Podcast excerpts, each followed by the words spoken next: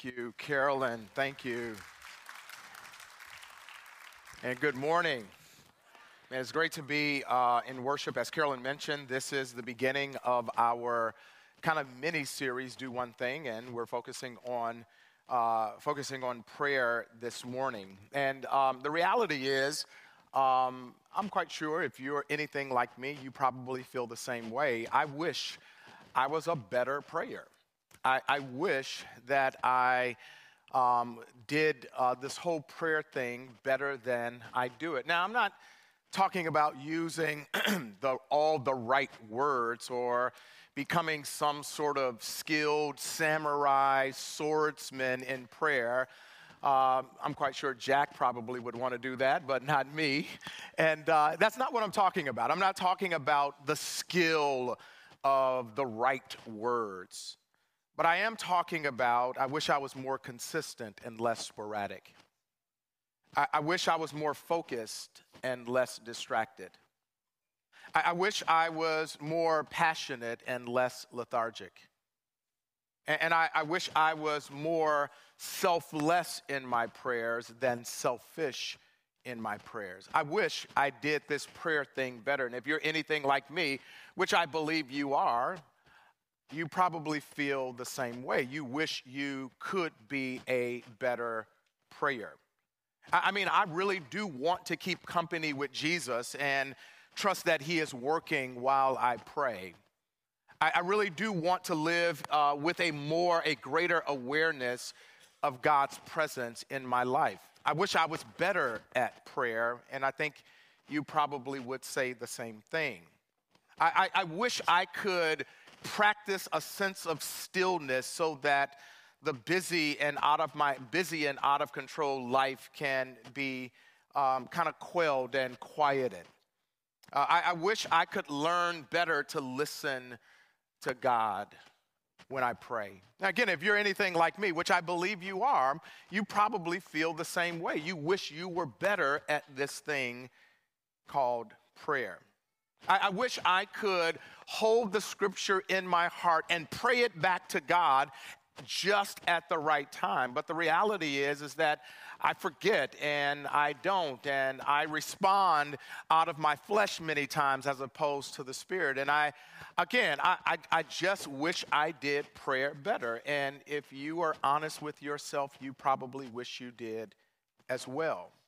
I, I want to, I actually really want to focus on God and not be worried about the outcomes? Did, is He going to answer my prayer as opposed to did, did I really connect with Him today? I wish I was better at prayer. And that, that's the preacher saying it, right? That's the preacher. If the, if the preacher is saying that, I, I, I can imagine what goes through your mind when you pray. Man, I wish I was better at this thing called prayer. I, I don't know about you, I, I want to grow in my prayer life. I want to grow and I want to, again, not to be so better that I use all the right words, but better in terms of connecting with God. So, so prayer, we all know that prayer is important. It's, an, it's essential in developing our relationship with God. We all, I think we all know that. I think if, if, I think if we polled the entire room today, we would all agree that prayer is important in our growth. And I would dare say that, that research also says that when you and I pray, there's something that uh, physically and emotionally and mentally that it impacts us in a positive way. But I think we would all say, we, we would agree that prayer is important to us. But I, wanna, what I wanna do, I wanna focus on a way we pray today that, that I think is fundamentally essential, that I think might help all of us, and it might fuel our prayer lives and take it to a next level. Now, before we actually get into how do we actually do it, there I think there are some prayers that we the way we pray, we have to unlearn some ways in which we pray types of prayers that we pray that, that might make our prayer lives less effective rather than more, more effective. And so I've kind of labeled these um, is some of the ways we pray. So, one of the ways we pray, we have I, I have I called vending machine prayers. So, vending machine prayers is is we approach God like a consumer. I drop my coin in and I manipulate a few buttons. And once I manipulate a few buttons, then my famous Amos cookie should come out. My Twizzlers should come out. That's kind of what we have in mind, and that somehow we stand before God in the, the beginning of the day and say, Hmm, let me see what I want today. I think I want a husband today, or I think I want a wife today. I want a promotion, or I want a brand new car. And we drop our coins into the proverbial cosmic vending machine, and we expect what we want to come out. And God forbid if the famous Amos cookies get stuck in the little turn thing. We have a tendency to hit the machine and kick the machine and ultimately call for the manager or the maintenance person to say, hey, can you get me my, because this machine stole my money. And I think we say the same thing about God. We, God, I, I, I, went to church and I read the Bible and I prayed and I did everything you asked me to do. I put the coins in the machine and I still haven't gotten what I wanted. So, vending machine prayers. I, I think there's also this genie in the bottle kind of prayer that we pray. And a genie in a bottle prayers is they're, they're basically God is someone that I can control and manipulate. Rub the bottle. He's at my beck and call. I am not here to serve him. He is here to serve me. He should give me three wishes. And we want to hear God say, Your wish is my command. So I think we get it wrong sometimes with the genie in the bottle prayers. I think we have also Christmas list prayers. We create an entire list. We view prayer as a long list of things that we want God to do for us. And we kind of remind him that I've been nice, I've been more nice than I have been naughty. So would you please fulfill everything on my Christmas list? So I think sometimes we view prayer as a kind of this Christmas list. But I think also we kind of uh, we have to unlearn a type of praying, and I'm calling these lazy boy prayers. Lazy boy prayers are I pray and I expect God to do everything.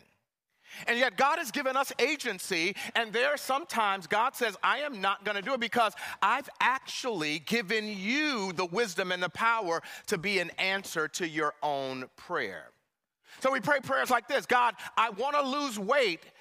God is not, I want to be, I want to lose weight and I want to be more healthy. Guess what? God is not going to come and snatch the fork out of your hand. He is not.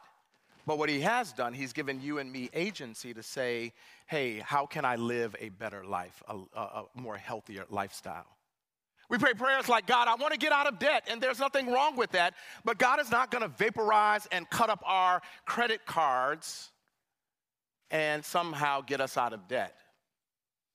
God says, I've given you wisdom to be a good steward over all of the resources that I've blessed you with.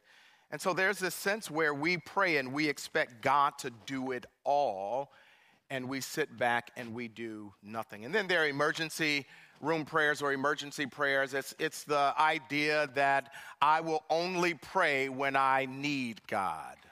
I will only pray when there's an emergency.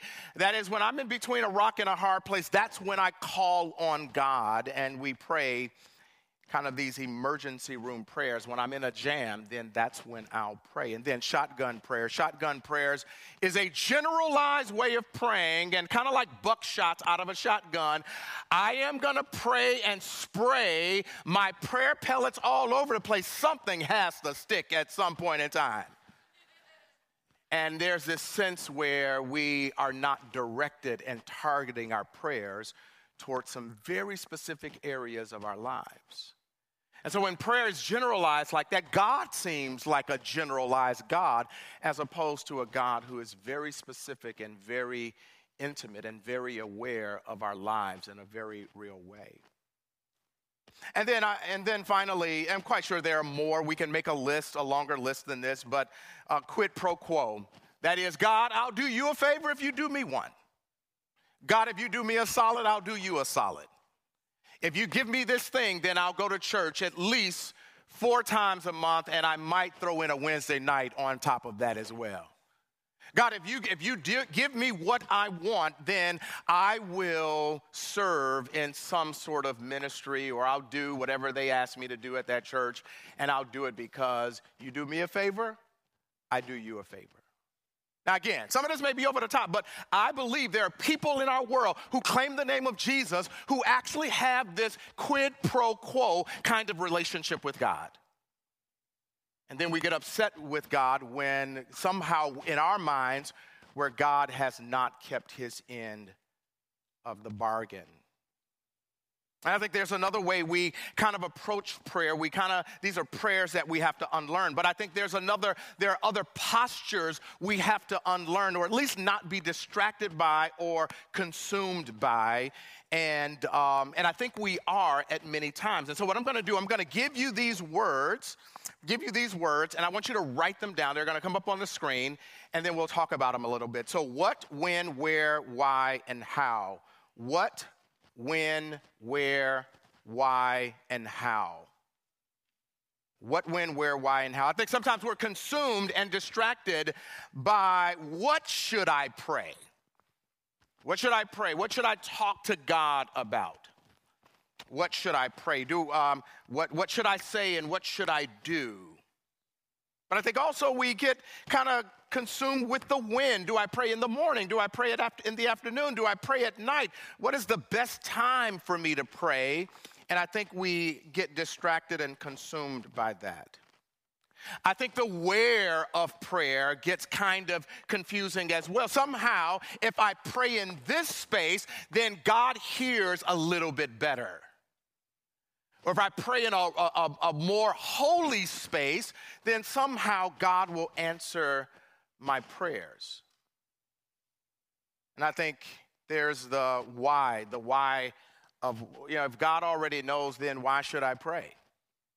So I think there's this sense where we get confused or consumed and distracted with the why. I think we get uh, confused and, and, and consumed and distracted with the how. Should I sit? Should I stand? Should I raise my hands? Should I genuflect? Should I bow before God? Is that somehow the, the way?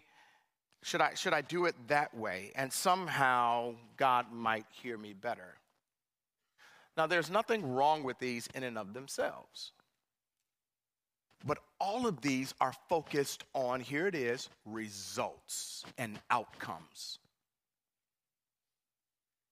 So somehow, if I say all the right words, then God will give me what I want. If I pray at the right time, then somehow God will give me what I want. If I pray in the right place, then God will give me what I want. If I always pray with the right motives, then God will always give me what I want. If I pray in the right way, if I kneel, if I hold my hands up, if God could just tell me what He wants me to do, then I could please Him and then He can give me what I want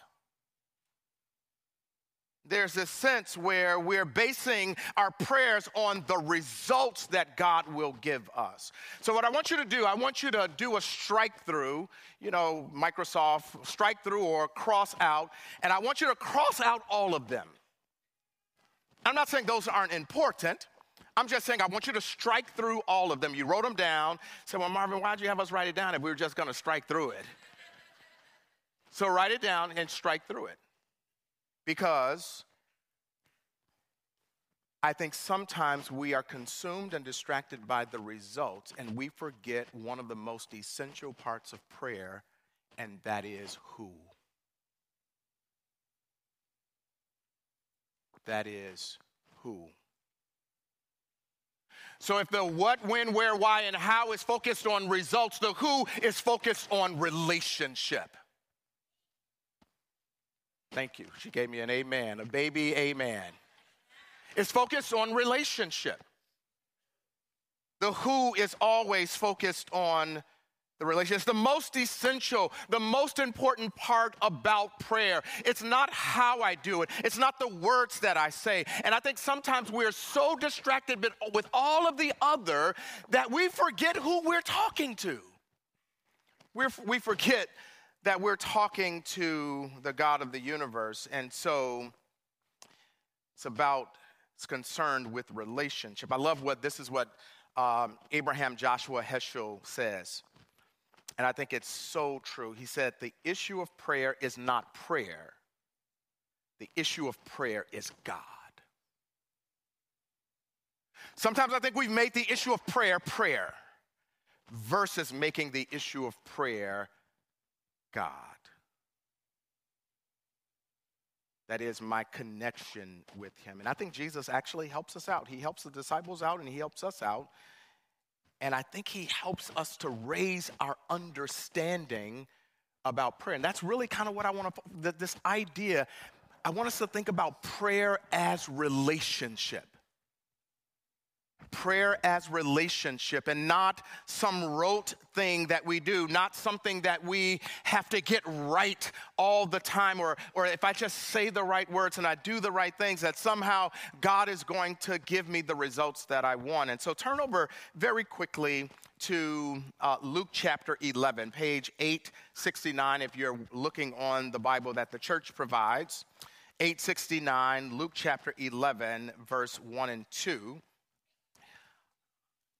Luke chapter 11, verses 1 and 2. This is what it says. It says, Now Jesus was praying in a certain place, and when he finished, one of his disciples said to him, Lord, teach us to pray, as John taught his disciples.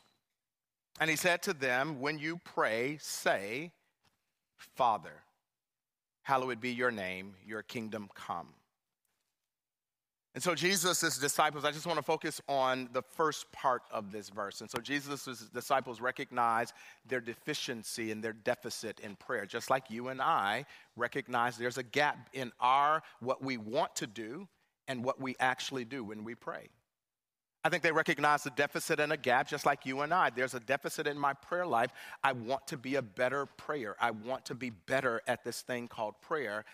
And they recognize that gap and they said, Hey, Jesus, like we saw John, John the Baptist disciples, and, and John taught them how to pray. Hey, can you teach us how to pray like John taught his disciples how to pray? But I think it goes a little bit further. We see you praying, Jesus. We just saw you praying, and like you're like, like you're connected to God. Can you teach us how to pray like that? And I think at the very essence of every single person in this room, that's really what we desire. We desire to read the Bible in such a way where God, we, we hear God speaking to us. We desire to pray where we say, I feel connected to God. I am not just spraying pellets of prayer and somehow they're stuck on the, the ceiling. And I feel, even after I pray, I feel further away from God. I think everybody in this room desire to feel desire to, desires to feel connected to God. And so Jesus actually does something that was unthinkable during this time. He says, I want you to approach God not as some cosmic person in the sky, not some aloof person in the sky. I want you to approach him as Father.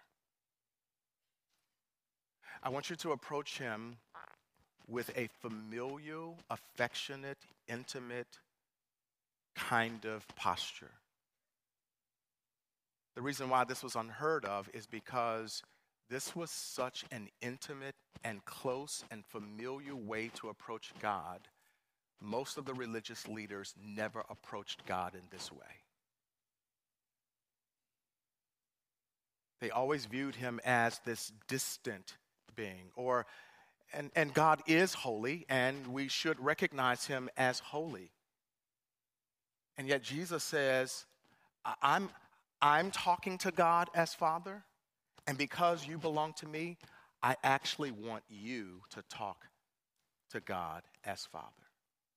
This was, this was radical, and this was unthinkable.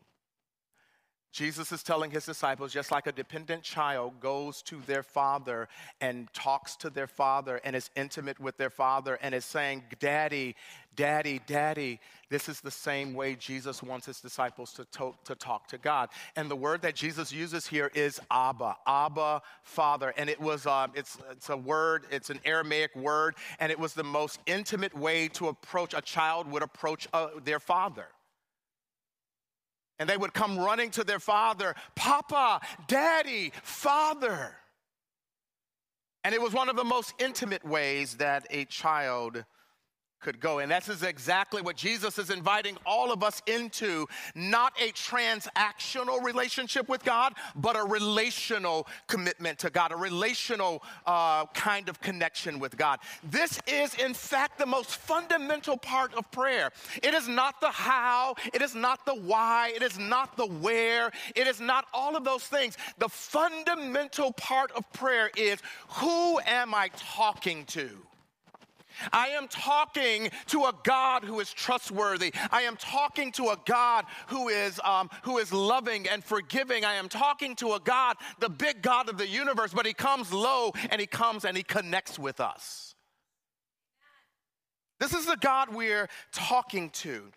But there are days I think we treat God as a transaction, this quid pro quo. You give me what I want, I'll give you what you want. It's almost as if, please forgive me for the terminology, it's almost as if we're prostituting God.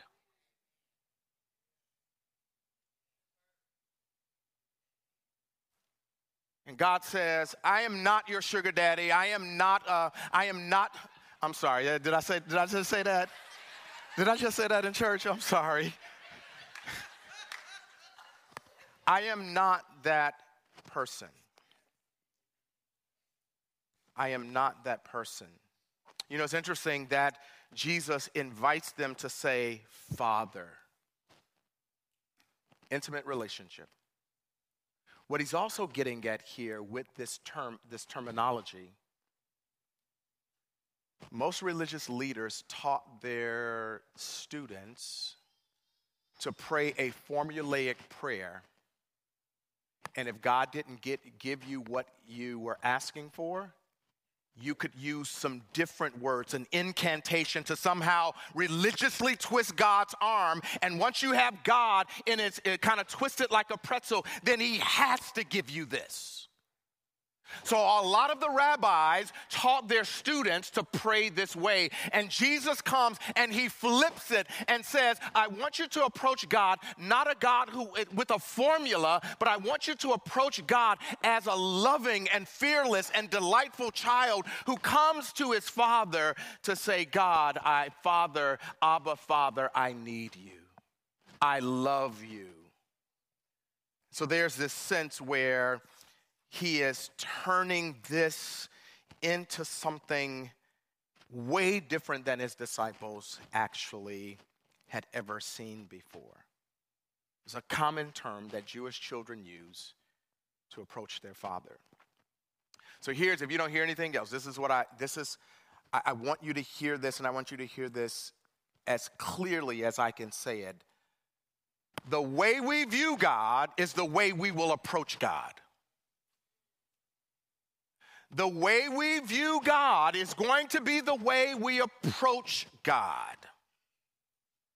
So if we view God as a distant and uninvolved, uh, uninvolved, then our prayers will lack intimacy and passion. If we view God as a hard boss, we will approach him as an employee who just simply says, I will work tireless hours for you, boss, because I hope that I will get the, the bonus at the end of the year. If we view God eh, as a disciplinarian, as a principal who he calls into the principal's office, then we will approach God on eggshells. And we are, so hopefully, our behavior lines up with what the principal wants so we don't get in trouble. If we view God as a vending machine, then we will approach him as a transactional God, a consumer. We will be consumers. I'll put in my coins and and hopefully I'll get what I want. Check this out. If we view God as angry, and punishing, we will approach him with anxiety. So Baylor religious Baylor did Baylor religion did a survey and this is some of the data from the survey. People who approached God who looked at God as a punishing God, they avoided connecting with him. Here's the kicker people who viewed God as a punishing God, they were more anxious after they prayed than before they prayed. Because they viewed God as punishing, as angry. And so Jesus teaches a lesson to reshape his disciples' thinking and our thinking about God. Because the way we view God will be the way we approach God. The way we view God will be the way we approach Him. If we view Him as a loving, forgiving Father, we will approach Him with gratitude and we'll approach Him with vulnerability. If we view God as someone who is out for our best and our good, we will, we will approach Him as a trusting Father who knows the best for us. Your will be done, not mine. So, the way we view God is going to be the way we approach God. And so, I think Jesus wants to shift his disciples' thinking about God. So, we were, we were, uh, we were in Detroit yesterday and um, to visit Megan and Micah and Malia. We really weren't really there to see Megan and Micah. We were really there to see Malia, our granddaughter. Uh, they just came with a package because they're parents and they have to they own her in a sense. So we had to visit them. We had to bring them food in order for us to see her. And so, um, so afterwards, we, we went to go see uh, Michaela. All these M's, right? Malia, M- M- Micah, Marvin, uh, and Michaela. So we went to go see Michaela. And so Michaela sent us earlier during the week, she sent us a note saying that she had registered for her final semester and I am just waiting until she graduates so she can get out of our pockets. And uh, and so as I was looking at the as looking at our classes, I saw that she had um, a 3.7. So she's carried a 3.7 between the 3.7 and 3.8 for all of her collegiate uh, career, which I, I, I love. So. Um, yeah, you're gonna you're gonna hate me for this part though. I said so it's 379, and I said, so how how come it's not a 380? Now I'm playing. Please listen, I am playing. But but as I was as I was ironing this morning, as I got up and I spent time with God, it's like I have to text her to let her know that I was kidding because here it is the way we view God is the way we, lo- we will approach Him. And I think sometimes the way our kids view us is the way they approach us. So I started thinking, I hope she doesn't think that I- I'm saying that it's not enough. It's, it's not enough. I, hope she's not, she's not thinking that I'm saying, oh, that, that, that, that you didn't do a good job and that I'm not proud of you. And then she's our witty one. She said, now I could drop it down to a 360 if you want to. If you just want a round number, Dad, if you want a round number, I can drop it down if you want to, a round number. And so, uh, so I just said, I, I thought about it. So I wonder if this is the way we view God. Not enough, not enough, not enough. I got to do one more thing. I got to do one more thing. I got to pray one more prayer. I got to read one more verse. And we feel as if God is this martinet, this drill sergeant, other than this loving God who invites us into a deep relationship with Him. And so, Jesus invites His disciples to pray this prayer, uh, Our Father or Father. I think he does this. He, he, Jesus, Jesus does this, and there are only three times. If you remember, Katie, um, you know, Katie did uh, the word study, uh, invited us into word studies last week, And I want to invite you into the same thing. Is there, there are three times where the double title Abba Father is used in Scripture. Only three times. Here's one of them. This is Mark chapter 14, verse 36. And this is what it says. And he said, Abba, Father, all things are possible for you. Remove this cup from me, yet not what I will, but what you will. So, what Jesus is doing, Jesus is about to die. He's in the Garden of Gethsemane and he is struggling over the will of God in his life. He, he, he's he's going to commit, to, he's committing to it like, Your will be done, not mine. He is saying that, Abba, Father, I recognize that you love me. Abba, Father, I recognize that, that we have this connection and this communion. I recognize recognize that you're not distant, but you're close. And I am going to trust you in this moment with everything in me.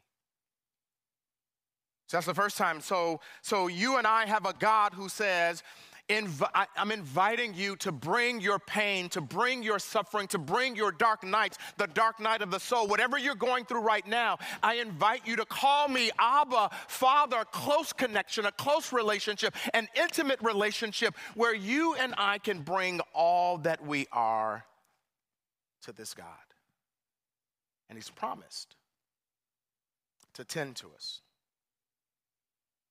So, what Jesus needed here was not necessarily communication. He needed communion, and he had communion with the Father, and he says, I'm submitting to you. There are two other times in Scripture Romans chapter 8, verse 15.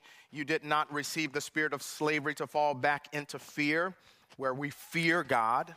Uh, but you have received the spirit of adoption as sons and daughters by whom we cry. Here it is, our phrase, Abba, Father. In other words, the moment you and I surrendered our lives to Jesus, we became adoptive children in the family of God with every right, every privilege that God has for us. Now, here's the kicker everything that God gave to Jesus, because we are in the family of God, we have access to that as well.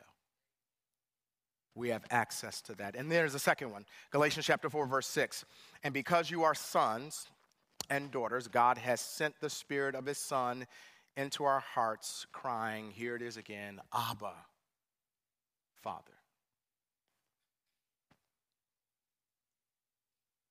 My friends, this is a massive invitation. It's, a, it's an invitation not to get stuff from God, which God says, I'll supply your needs. It's an invitation to be with God. It's an invitation to say, God, you are my Father. And there are days where, you know something, we don't have to say anything. We don't have to ask for anything. We're just simply saying, I enjoy being with you. So I, I received this from, um, you know, we, we, you know, every parent knows we receive text messages from our kids, and it's always like, okay, what do they want now? What do they want now? They, they're going to ask for something. So I received this on Friday, and, um, and this is from uh, my firstborn, my namesake. He said, Hey, Pops, pretty sounds intimate to me, right? Hey, Pops, thinking about you this morning. Just want to say I love you and I appreciate you. You're a great leader and a fantastic father. Hope you have a great day. And all of a sudden stuff, stuff started getting blurry and all started getting blurry. And, and i think the way i felt when i received this is the way the father feels when we just come to him and say hey pops just thinking about you. I'm just stopping by this morning to say i love you.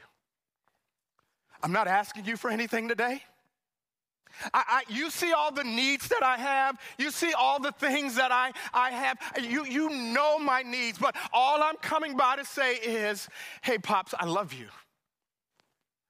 And I think you are a great, great father.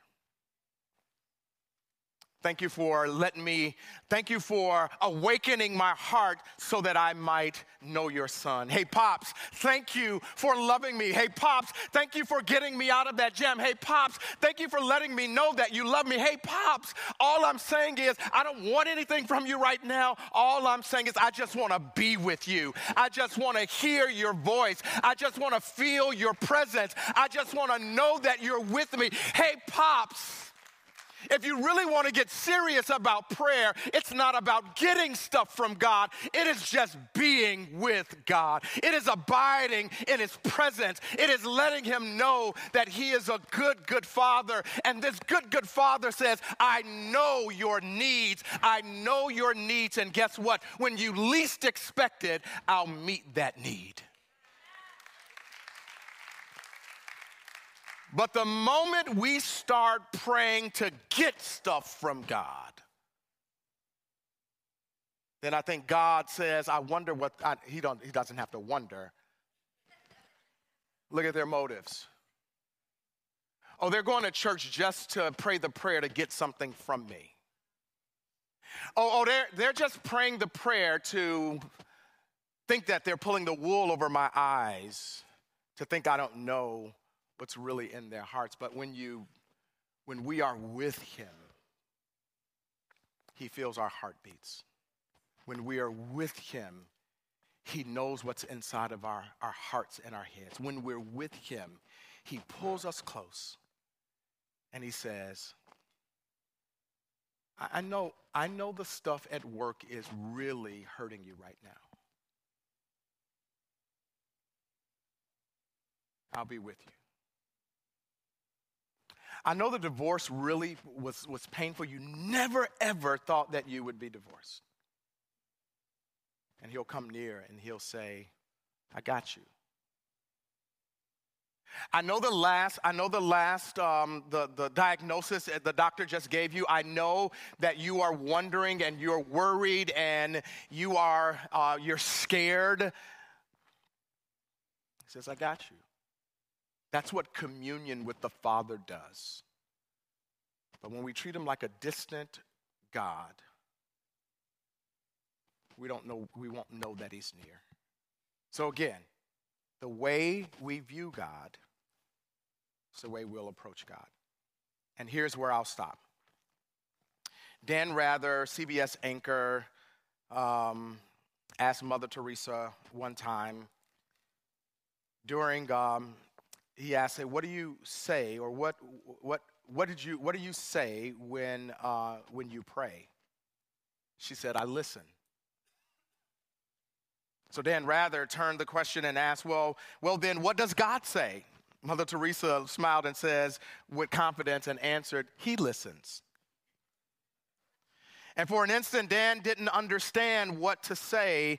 And she said, If you don't understand that, I can't explain it to you.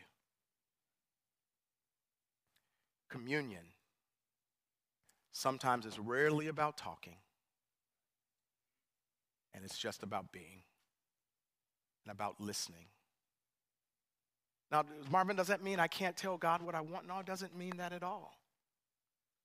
But I think we get the train kind of backwards. We look for results before we engage in relationship when God invites us to relationship. And I think in the relationship, God gives us results results that will bring Him glory, results that will bring Him honor. So, the way we view God is the way we'll, will determines the way we'll approach Him. And right now, the worship team is going to lead us. They're going to lead us in um, running to the Father. I, I, I think we, we, we get to approach God as Abba Father. This is what I want you to do this week. I know it's going to feel awkward, but the Spirit of God will give you courage. He'll give you the words and the vision for God. And just this week, I just, when you pray, approach Him as Abba Father. Say those words Abba Father. Abba Father. When you pray this week, view God differently as your Father who cares it's a Father you can have confidence in, Father that loves you, Father that walks with you. we're not shaping him into the image of our earthly father, he is in fact the perfect father. And we approach him in that way. So the worship team is going to lead us. And if you're here today, if you're here today and you don't have a relationship with God, you've never surrendered your life to Jesus, you really can't call God Father.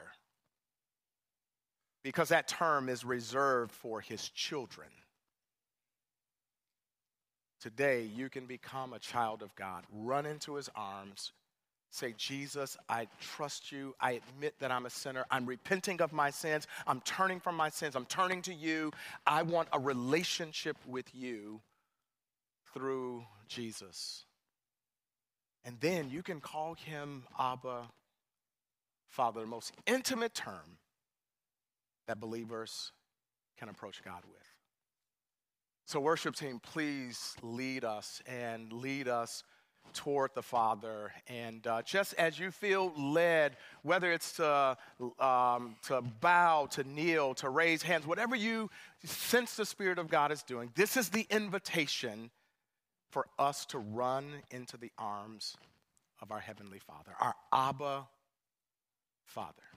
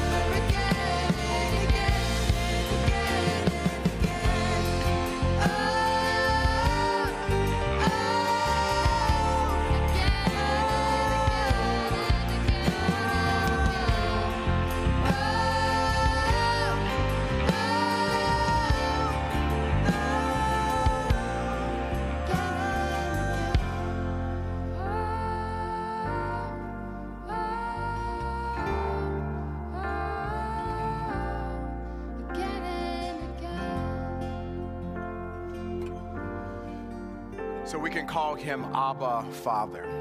And if you're here today and you need to run into his arms, our elders and prayer team members and deacons, you can come forward now. If you need someone to pray with you, pray for you, they're going to be present to, to do that. If you here to if you're here today and you don't have a relationship with Jesus, the first step in being able to call God Abba Father is to trust his son and Jesus gave his death on the cross, his shed blood, his broken body opened the way for us to have that connection, that intimate connection with our with our God. He is not some distant, aloof kind of God. He is present. He is near. He is loving. He is forgiving. He is kind and he invites us into that kind of relationship. And so this week, this week, practice Abba Father. I guarantee you when you say Abba Father, I'm not talking about an incantation. When you when you say that with your heart, there's something that washes over us to say, I am talking to a God who loves me. I'm done preaching, but I, I can't I can't I, I gotta stop, but because I, I want you to get this. I want you to get this that the God of heaven loves you. It's not a transaction, it is a relationship. And when we see God that way, everything changes. Everything changes. And so practice this week, Abba Father, because when we view God differently, we will approach Him differently. Let's pray. Abba, Father, you are loving and you are kind. Thank you for coming near through the finished work of Jesus. Thank you for coming near and whispering in our ears that we are enough. Thank you for whispering in our ears that, that, that you love us. That thank you for whispering in our ears that I am not like your earthly father. Thank you for whispering in our ears that I have made a way for you to talk to me at any time, at three in the morning, at four in the morning, at 10, and 8, 10 a.m. in the morning, at 12 o'clock at night. Thank you for creating the space and the way for us to talk to you. You are a good, good father. And we submit our lives to you because you know more about us than we do. You know more about what it takes to live this life than we do. And so we submit our lives to you afresh. We submit our families to you afresh. We submit our careers to you afresh. We submit our futures to you afresh. And we say, Draw us near, God, by the power of your Spirit. Pray this in Jesus' name. All of God's people said together, Amen. God bless you. Have a great week.